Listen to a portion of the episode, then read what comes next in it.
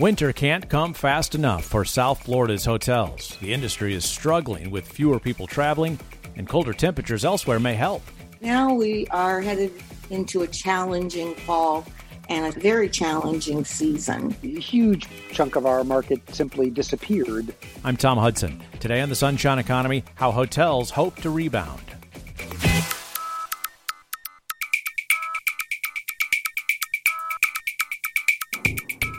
Also on our program today, catching up with the banker, baker, and bartender as they each navigate through the pandemic economy. I continue to have this question what's the future going to look like? The next three months. It looks good. I get to close the bar down on Thursday, Friday night. It's all ahead on the Sunshine Economy.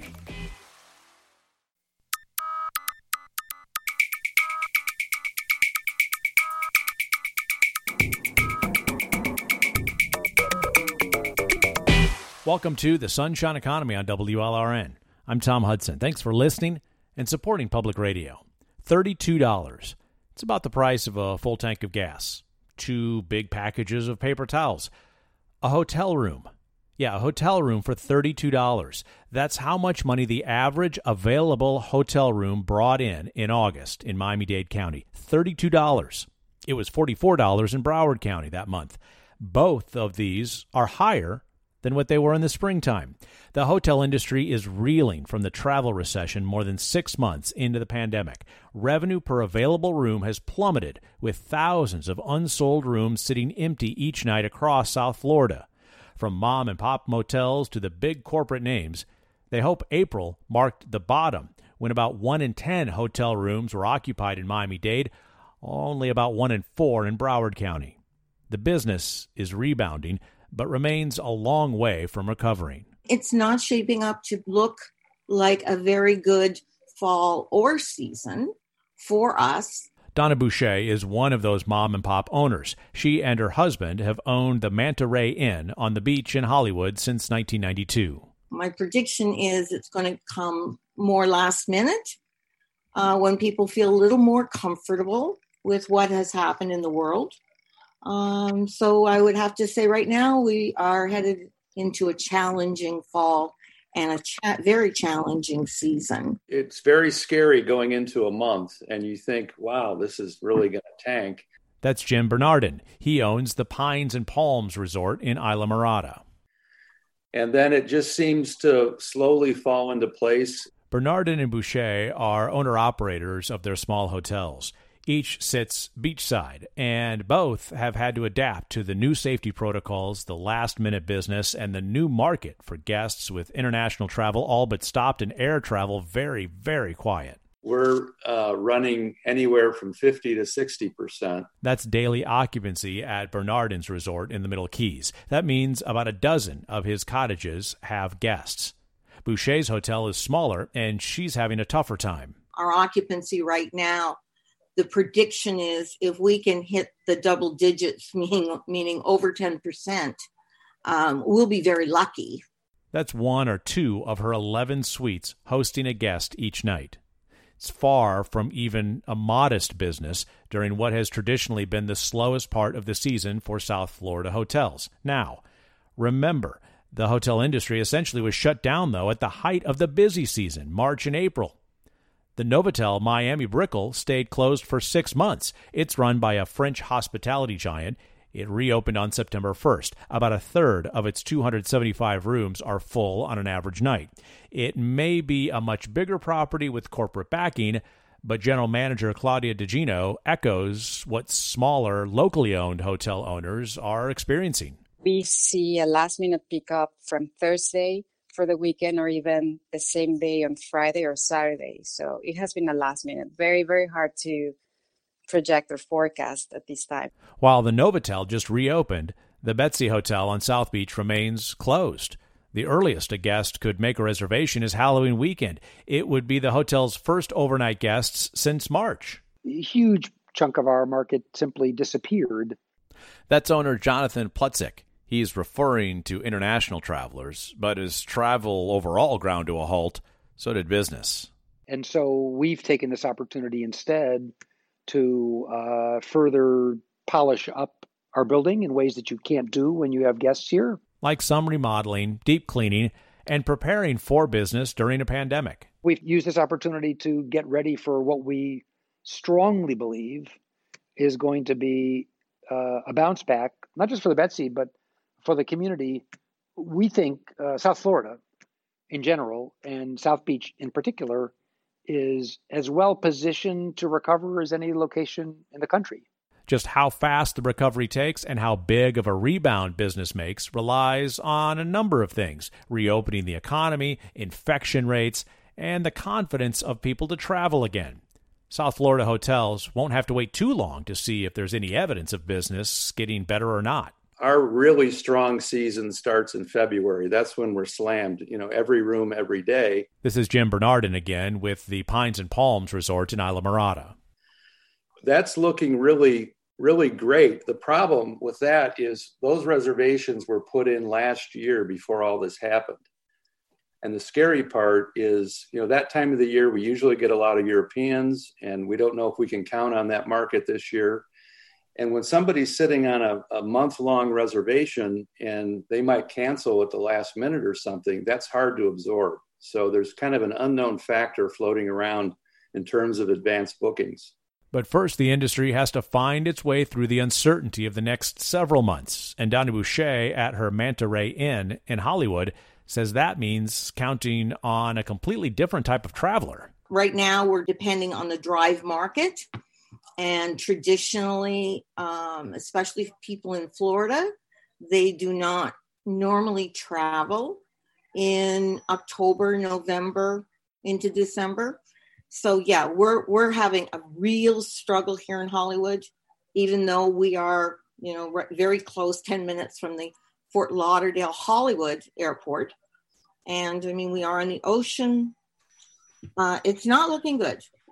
Still to come, how a couple of small hotels hope to weather the pandemic. We're going to be meeting a lot of new Americans that maybe are changing their plans and, and want to drive to the warmest place you can drive to by car and that's the Florida Keys or South Florida. We can't depend on the Canadian market. Um, I am Canadian, and I think that we can't really count on the European market.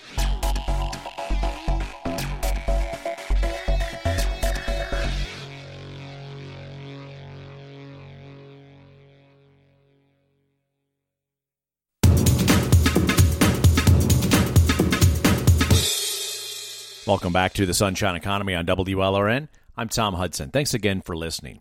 Jim Bernardin has a spreadsheet stretching back more than two decades. I've been tracking um, total gross revenue, average daily rate, uh, RevPAR. RevPAR is hotel lingo for revenue per available room. It's a key metric for how hotels look at how successful they are in filling up their rooms with guests and at what price. Bernardin owns and runs Pines and Palms Resort in Islamorada. And normally, what I do is I look at those trends and I look at what's going on in the world and the economy and all that, and you know, can make an educated guess for our budget for the next year. And that ability to make those projections is kind of gone. And that's because of the pandemic. Hotels were ordered closed for about three months, shutting them down at the height of the tourist season back in the spring. Donna Boucher owns and runs the Manta Ray Inn on the Hollywood Beach. Like Bernardin in the Middle Keys, she hopes next year can come close to a year ago. I can tell you right now, we're down 40% over last year. If our revenue overall in 2021 is down about 10% from what it was last year in 2019, I'll feel very comfortable but there are a lot of blank spaces on those spreadsheets for Boucher and Bernardin and the hotel industry at large in South Florida. When we opened back up in June, there was a lot of people coming down to the Keys and, and just kind of uh, blowing off steam and finally getting out of the house and really coming down to relax and party. And uh, that kind of wore off through the summer. And now we have more of a traditional uh, group that seems to be coming down and we're also starting to see people from outside of the state of Florida traveling uh, to come and visit us. So it's it's not terrible. It's just scary. you really can't predict. So September surprised me. Um, I thought we were going to be way, way down. And we aren't where we should be, but it just didn't turn out as horrible as, as we thought. And October is pacing okay. What I'm hearing from him, and it's very true, is the Keys has always been a popular, um, unique situation. And it has always been known as a fun uh, getaway. And so for the drive market, it makes sense that they were able to hold their rate and they had a very good summer. When the pandemic hit, we um, gave our guests the option of either uh, getting a refund, obviously, for their deposits on their reservations or holding them until after you know the pandemic was over and rebooking. And most of our guests opted for the rebook which so going into 2021 our our february march if it follows through will be very good but financially we've already taken their deposits so the income will be less where does the best hope for any kind of recovery or rebound for your properties stand when you look at what are normally the the high season, both in terms of occupancy and prices that you can charge in uh, late this year and early in 2021. Where does that materialize, Donna, for you if the European or the Canadian market, for instance, which are so important for some of those hotels in Broward County, does not come because of either travel restrictions or just travel worries? Our philosophy has always been quality, not quantity. And so we are not discounting our rates um, very much. Yes, right now there's some wiggle room we are running some specials uh, for the fall, but certainly not in season. And you're absolutely right. We can't depend on the Canadian market. Um, I am Canadian, and I think that we can't really count on the European market because of the restrictions, and not that they're they may be lifted, but unfortunately they're very nervous about coming to the U.S. And so uh, we're going to focus on the Northeast and the Midwest. Jim, how about for you as you're looking at those reservations for the high season in the Middle Keys? If that European business does not materialize, where's it going to come from? This is an opportunity, actually, out of this whole thing, possibly is that we're going to be meeting a lot of new Americans that maybe are changing their plans and, and want to drive to the warmest place you can drive to by car, and that's the Florida Keys or South Florida. And so the hope is that that lack of foreign visitor will be taken up by travelers who decide not to get on an airplane and fly somewhere and want to drive down down here. Will they pay the same rates as the Europeans and Canadians had been willing to pay for both your properties? I actually think that uh, the rates will be as high, if not higher, because I, I, do think there's going to be strong demand for certain types of properties, especially during those months. And as long as my my bookings hang in there that were booked last year when people before people went home last season, that what what happens is they, they mostly repeat guests that time of the year, probably 80, 80 plus percent. And the last thing they do when they leave is they, they book for the following year. So unless all that caves in, uh, we should be okay during the high season. Donna, how do you manage over the next few months with all that uncertainty about what had been a certain bulge in business that you could count on year after year? That being, of course, the wintertime travelers. But with the uncertainty and the short time frame, obviously, that folks are kind of working on now, and the ripple effect that has on your ability to plan and to finance the operation. Well, you know, your operation expenses, although you try all, always, you know, in the uncertainty of the times, uh, you definitely try to minimize. But I mean, basically, let's be honest, they stay pretty well the same because you want to upkeep your property at the quality that you've always given your guests. And the one thing I can agree with with Jim is I think that small properties are going to be the first to uh, recover. So, yes, it's a challenge, but it's not unsurmountable. Jim, in March, you and I spoke just as the keys were closing down, and you shared with me this experience. We were used to hearing the the diesel engines every morning going out from Bud and Mary's Marina. You can just hear those things, and it's a just a gentle roar as they all head to the bait patch every morning. It's been just eerily quiet every single morning, not hearing those boats go out. So it's it's uh, something none of us have experienced. What does it sound like now? Well, it sounds like a lot of activity now. I mean, you you hear you hear bo- the boats are going out fishing every morning. Um, it's that part of it's back to normal um, in terms of you know the the sounds. There's people laughing, and uh, especially on the weekends, you, you, you hear conversations and you see people having fun, and um, it's just not up to the full extent of the way it normally is. But it's not that that dead quiet that we experienced during the shutdown. Jim Bernardin owns and runs Pines and Palms Resort in Islamorada. Donna Boucher owns and runs the Manta Ray Inn on the Hollywood Beach. Now, they have each hired back their staffs, and they say during the shutdown, both of them independently had regular guests sending them money with notes to use the cash for their housekeepers and others who had gone without work during the shutdown. Still to come, how a corporate owned hotel remakes itself for that pandemic traveler. Business travelers are not returning yet in Brickell. The majority of the offices, they haven't been back.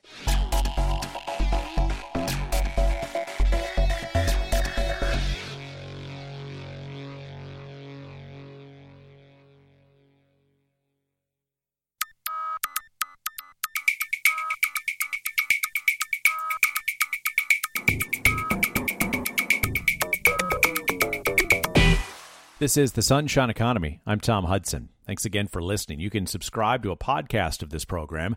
Search Sunshine Economy on your podcast app and hit subscribe. You can also send us an email, sunshineeconomy at WLRNnews.org. Most people who stayed in South Florida hotels last year were here for the fun of it. More than half the guests were vacationers, according to data from the Greater Miami Convention and Visitors Bureau. Those are the travelers who will drive whatever recovery and rebound South Florida hotels will experience. Business travelers made up a much smaller share of visitors. And with work at home still routine for many companies, those business travelers are not likely to hit the road soon. The Novotel Miami Brickell was designed to cater to both vacationers and business travelers. It's near the Brickell downtown Miami area, just off I 95. It's run by a French hospitality giant who kept it closed for six months before reopening earlier this month.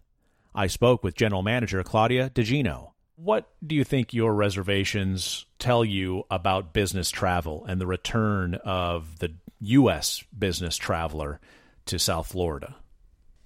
What we have seen, it's completely leisure travelers. So business travelers have not returned. Business are not returning yet, and especially in this area in Brickell, the majority of the offices they haven't been back. I think that once there is more news on, on the vaccine or um, you know more countries opening up and and more flights, I hope to see that uh, coming back to to the Brickell area. But as of right now, the majority of the business is just leisure. Claudia, share with us what the guest experience is like now after Novotel has reopened in the pandemic compared to what it would have been a year ago at this time. How has it changed?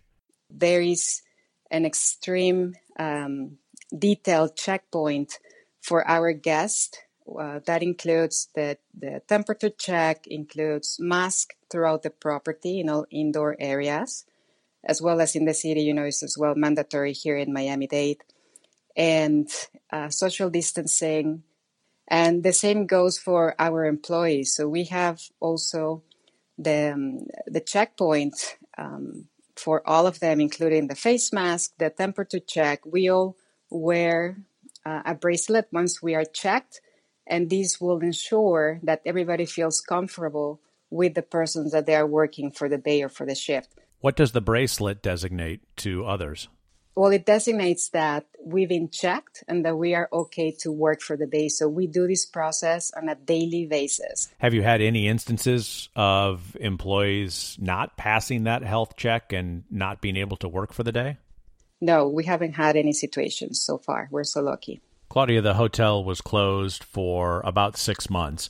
What kind of investments were done? You mentioned the temperature checks. I imagine there's some kind of technology involved with that the bracelets, uh, personal protection gear, sanitization.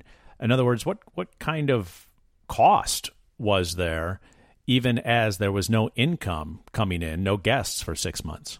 Absolutely. So this has been another, you know, big expense for any other hotel or any other business, and so we did have to make uh, investments on, on, the equipment uh, for personal protection, as well as all of the areas within the hotel from front of the house and back of the house, marking all the social distancing, all the different uh, signage that we must have in order to express how important it is to wear the face mask and the temperature checks. Uh, we have to designate a specific area with labor as well so there is a big investment because it's not only the equipment for personal protection, but as well all of the signage that you need to ensure that your area and hotel complies with all the different guidelines. Are all rooms at the hotel available now? Are they all open for reservations? Yes, we do have all of our rooms open. Our hotel is, is ready, and all of the um, we have a also another protocol with our rooms that is a 48 hour resting period. That means that when a guest checks out, we leave a 48 hour uh, resting time. And after we go, we clean and ensure that the room is ready for another guest. So, not every room is available to be sold every night like it was before the pandemic, correct? Well, no, because obviously the occupancy is not as high as we were before we closed and before the pandemic. So while we see this low occupancy that we are experiencing throughout, I mean, it's not, it's not only us, it's throughout Miami Dade. So we have the possibility to, you know, to do this, but, you know, it's going to take some time to ramp up within the tourism industry, and we all know that. Claudia, you've worked internationally in a lot of different locations, a lot of different types of properties, and a lot of different sizes of, of companies. So you, you draw upon a wealth of experience. What do you think the hotel industry needs here in South Florida for it to stage a sustainable recovery? I think that we all need to partner together um, and, and help each other within the different segments, right? Because you, you see that hotels are struggling, our industry is struggling. So, for example, you see hotels dropping rates drastically, that it doesn't help anybody. So, I think working together on on protecting our our products and protecting our rates and our um, city I, I see that that people are just struggling, hotels are struggling to to keep up, and that's completely understandable. But I think working more as a team uh, in the area um, could be a good good thing to do. It's always been a balance in the hotel industry, as it is in others, about supply and demand. And in the hotel industry, that gets expressed in the room rate.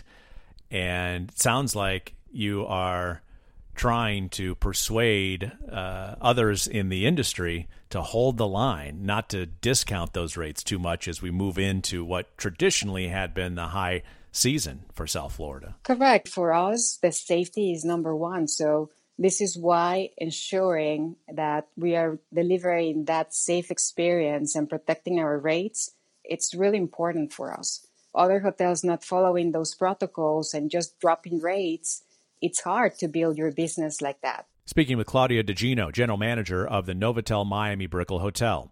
The average daily room rate in and around downtown Miami is down 13% compared to a year ago. Demand is only a third of what it was last September. This, according to the Convention and Visitors Bureau. Now, still to come, the view from South Beach. We think uh, South Florida in general and South Beach in particular is as well positioned to recover as any location in the country.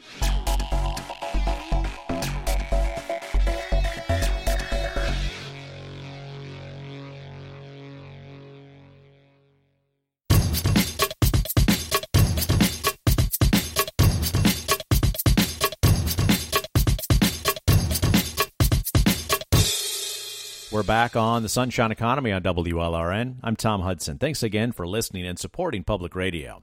Today we're talking about how hotels hope to rebound from the pandemic recession.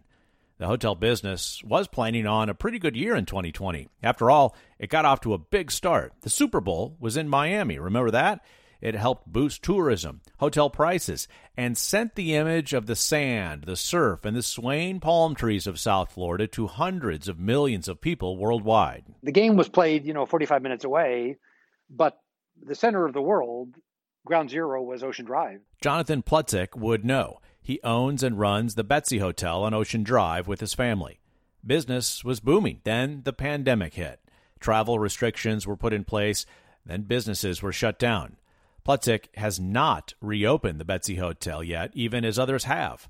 We spoke with him last week. Why have you taken that business decision to stay out of business, even as the county continues to take steps to reopen?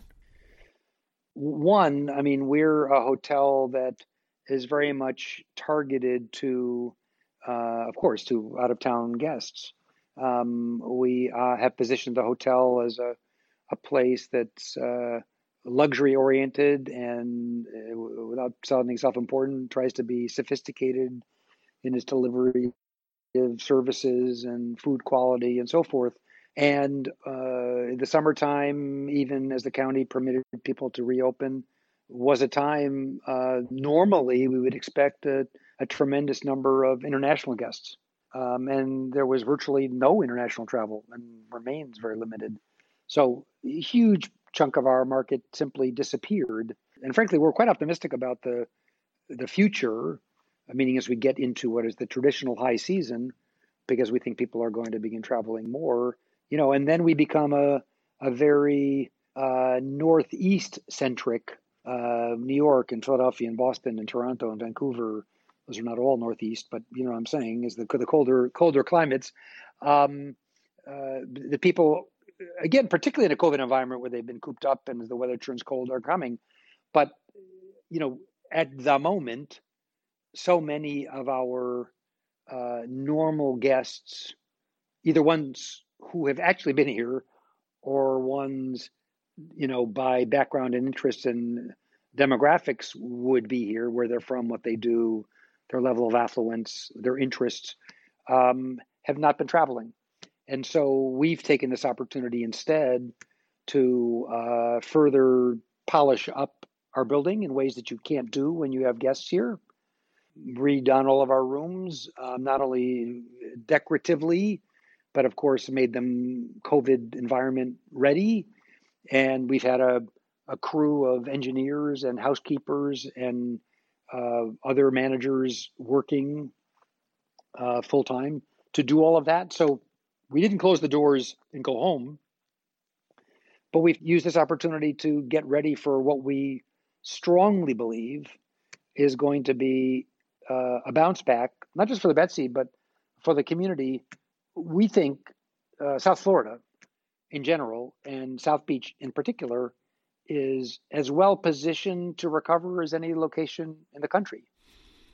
What are the considerations that you are thinking through to reopen, when, and how? You know, one of the things that uh, people often, I think, underestimate is how much of an e commerce business the hotel business is. if you think about it for a moment, that the principal product that we sell, not the only product, but the principal product uh, are our rooms, and dominantly our rooms are sold online. So that's the description of an online or e-commerce business. As a consequence of that, we have actually really great information about how people are behaving, frankly, every day. Who's buying rooms not only for us but for our competitive set? Who's buying rooms tomorrow, for next week, for a month from now, for four months from now? Uh, who's planning weddings? We see that flow of information every single day. So it's not just a question of going outside and looking at the street or walking to the beach and seeing if it's crowded or not. We actually have data that helps us make a judgment about what are people doing uh, to make plans for December. We use that data to evaluate, you know, uh, how the market's unfolding.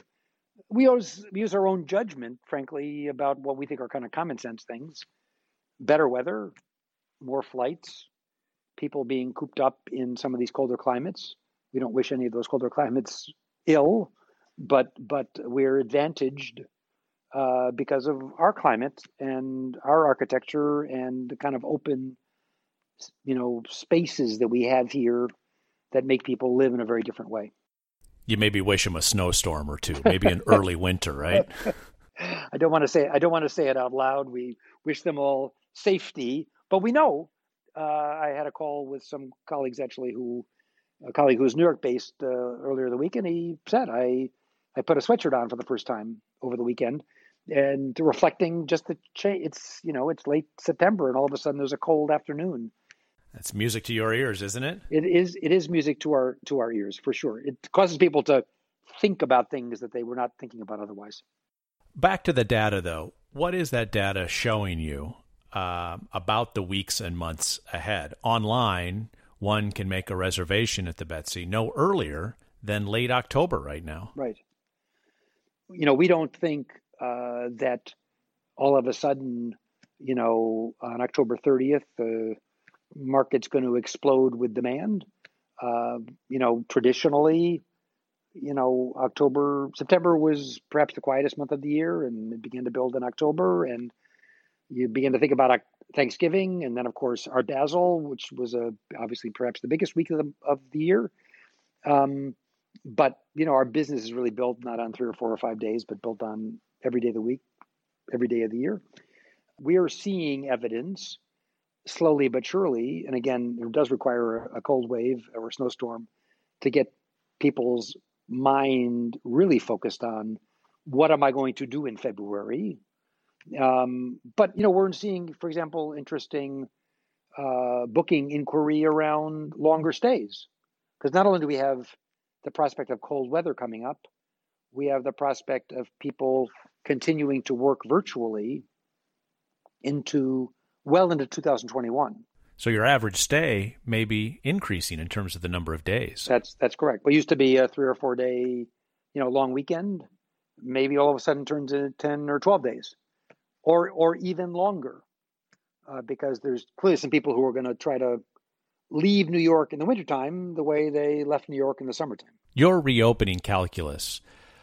Is there a role at all in your thinking about the current phased opening that we're experiencing locally here in Miami Dade County?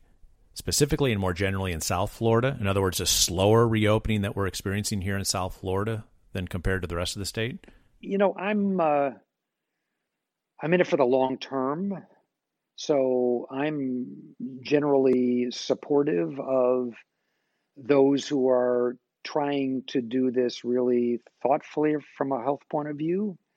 Uh, and I say that knowing that no one is certain what the right path is uh, you know, I'm, I'm frankly, you know, a bit concerned about, you know, the school reopening. I'm not just talking about public schools. I'm talking about the, you know, higher education as well. What's happening on college campuses, how that's going to affect uh, infection rates. You know, what does that mean for a second wave? All those things that, you know, we're we're anxious to be in business for a long time. We're anxious for our community to recover, and that's, you know, not define so much about you know what happens next week whether or two weeks from now whether we're open or not, uh, but more about are we finding you know a longer term path to a, a successful pathway you know past the COVID pandemic. Are you feeling anxious to reopen, either emotionally or economically, just to get some cash flow going again? Well, it's it's impossible to be anxiety free in this environment. You know, we got a list of things to worry about, and and naturally, uh, we have anxiety and optimism is all kind of rolled into one. And then mixed with that is we don't have certainty about the future. We have all kinds of protocols about temperature taking and you know, we have a health app that employees must fill out every day and reporting requirements and social distancing and we have tracing mechanisms in our iPhones. You know, we're we're getting ready for a time when there will be, you know, denser populations of people in and outside our buildings. Um, but invariably, uh, it would be foolish not to be, um, you know, thoughtful and concerned about making sure that we take every step forward as carefully as we can because there are there are risks ahead. So I'm an optim- I'm an optimistic person generally, so I'm not like down, but uh, you know that's that's married with confronting you know the reality we've had since March 23rd of a lot of angst. By the way, a lot of people at risk. How is it for you to be out on Ocean Drive these days, uh, knowing that the hotel that that you have uh, that you own and and is is still closed, you know, and you're looking forward and you're optimistic about what's to come, but you're not part of that buzz. Yeah, I've got this mixture of awe about just the physical circumstances, the architecture. I've got uh, anxiety and anxiousness and pain about all the people who are out of work. Uh, it's like serious um, and it's not going to get better overnight uh, for many of our again extended Betsy family or our extended Ocean Drive or Miami Beach family. It's gonna it's gonna happen in a slow ramp up, but I'm I'd much rather be here at this moment, and I mean this frankly more than any other place in the country speaking with the owner of the Betsy Hotel on South Beach, Jonathan Plutzik, last week. Now, before the pandemic, the hotel employed more than 200 people. The hotel received a Paycheck Protection Program loan between two and five million dollars.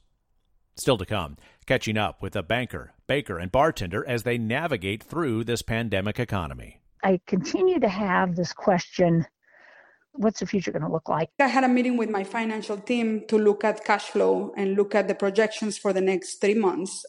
It looks good. The last seven months, as uncertain as they have been, I just managed to complete two science based certifications.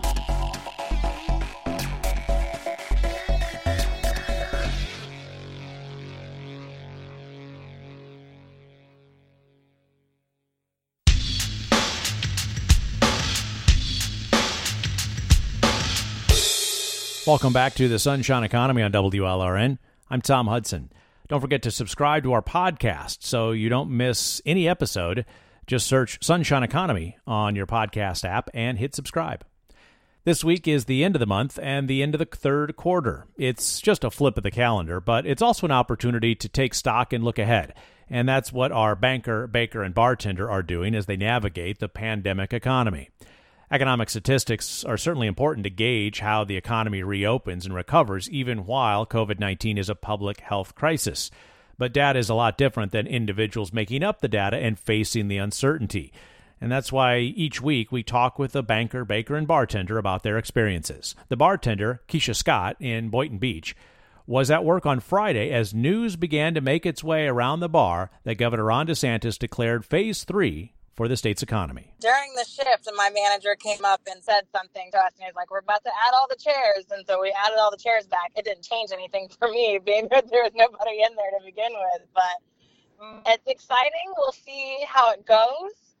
I have um, I have two opening shifts, and this will actually be something a little different. Um, on uh, Monday and Tuesday, they're going to allow me to just be by myself without a server, which is nice I get to close the bar down on Thursday, Friday night and enjoy my, my Wednesday and Saturday off and then open it back up again on Sunday morning, hoping we can pull some people in for a little football.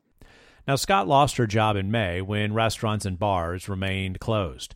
She was able to find a new job tending bar at an Italian restaurant in Palm Beach County, but she's also taken the opportunity during the pandemic to gain new skills in new fields.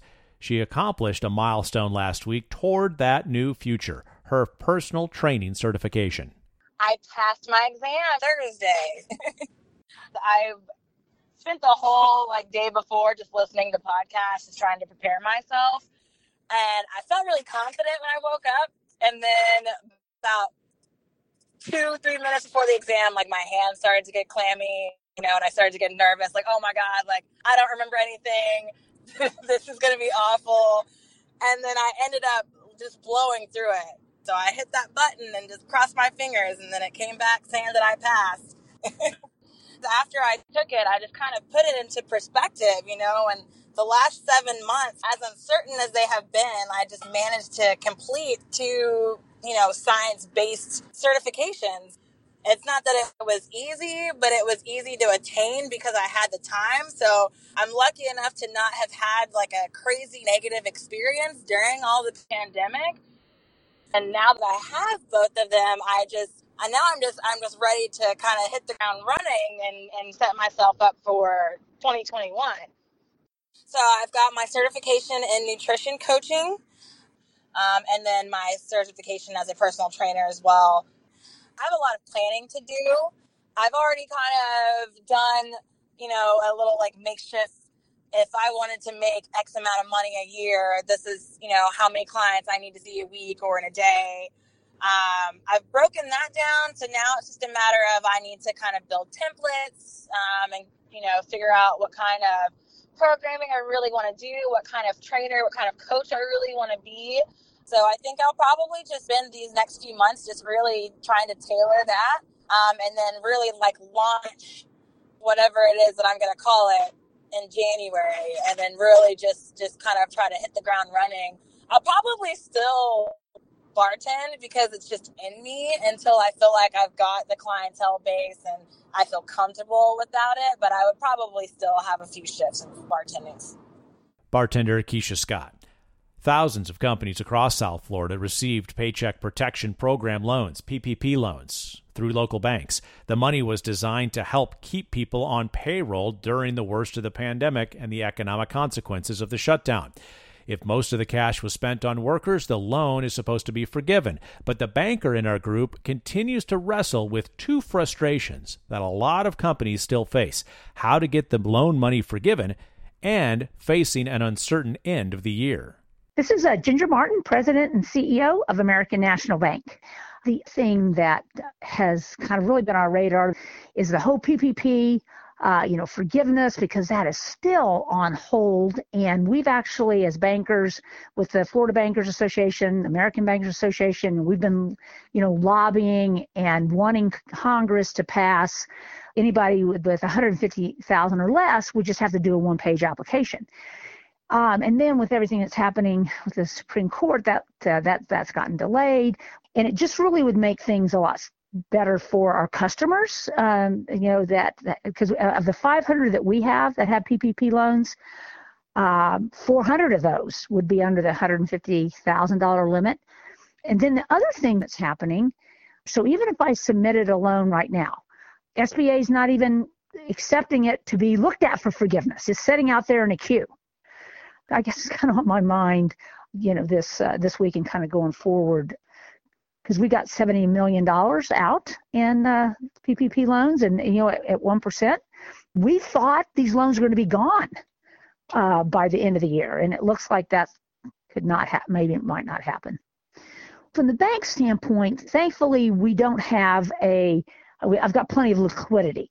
But let's just say I didn't, and I've got 70 million tied up at 1% that I could maybe be loaning out at 4.5%, that would be a big you know, disadvantage. So that, that hasn't been the case yet, but it is one of those things where we'd like to get that money back into our inventory we've got plenty of customers that would just like to go ahead, get these loans forgiven, and like kind of put it behind them because it's kind of still hanging. You know, it's just kind of hanging out there as something that needs to to be done.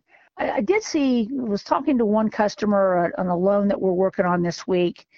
Uh, that really is reorganizing and really kind of uh, reducing uh, their their their staffing and whatever. Just as uh, and, and, that's kind of the first first one that uh, you know we've kind of seen where it's like okay we we want to cut back. Um, and you know to kind of make things work and so I, I continue to have this question wow man what's the you know what's the future uh, what, what's the future going to look like but uh, this last quarter of the year it's going to be wait and see i think both for the bank and for our customers American National Bank CEO Ginger Martin in Fort Lauderdale. It's not wait and see this week for Pilar Guzman Zavala. She runs empanada maker Half Moon Empanadas. It's a big week for her, a week that's been a year and a half in the making. We are um, one week from our October 3rd uh, sort of um, relaunch of the brand. Uh, so it's kind of crazy because um, we are rebranding the company and launching this new brand that it has taken us 14 months to build in the middle of the pandemic.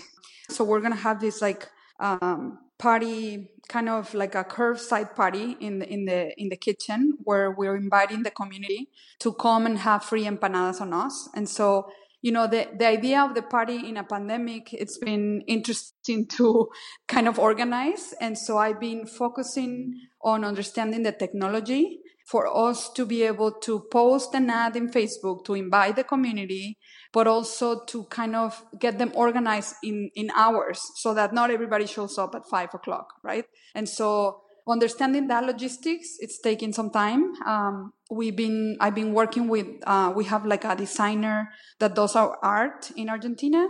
So we've been doing like all of the last pieces that were missing, you know, like the mask with the, with the new logo. We're finalizing the menus to be printed.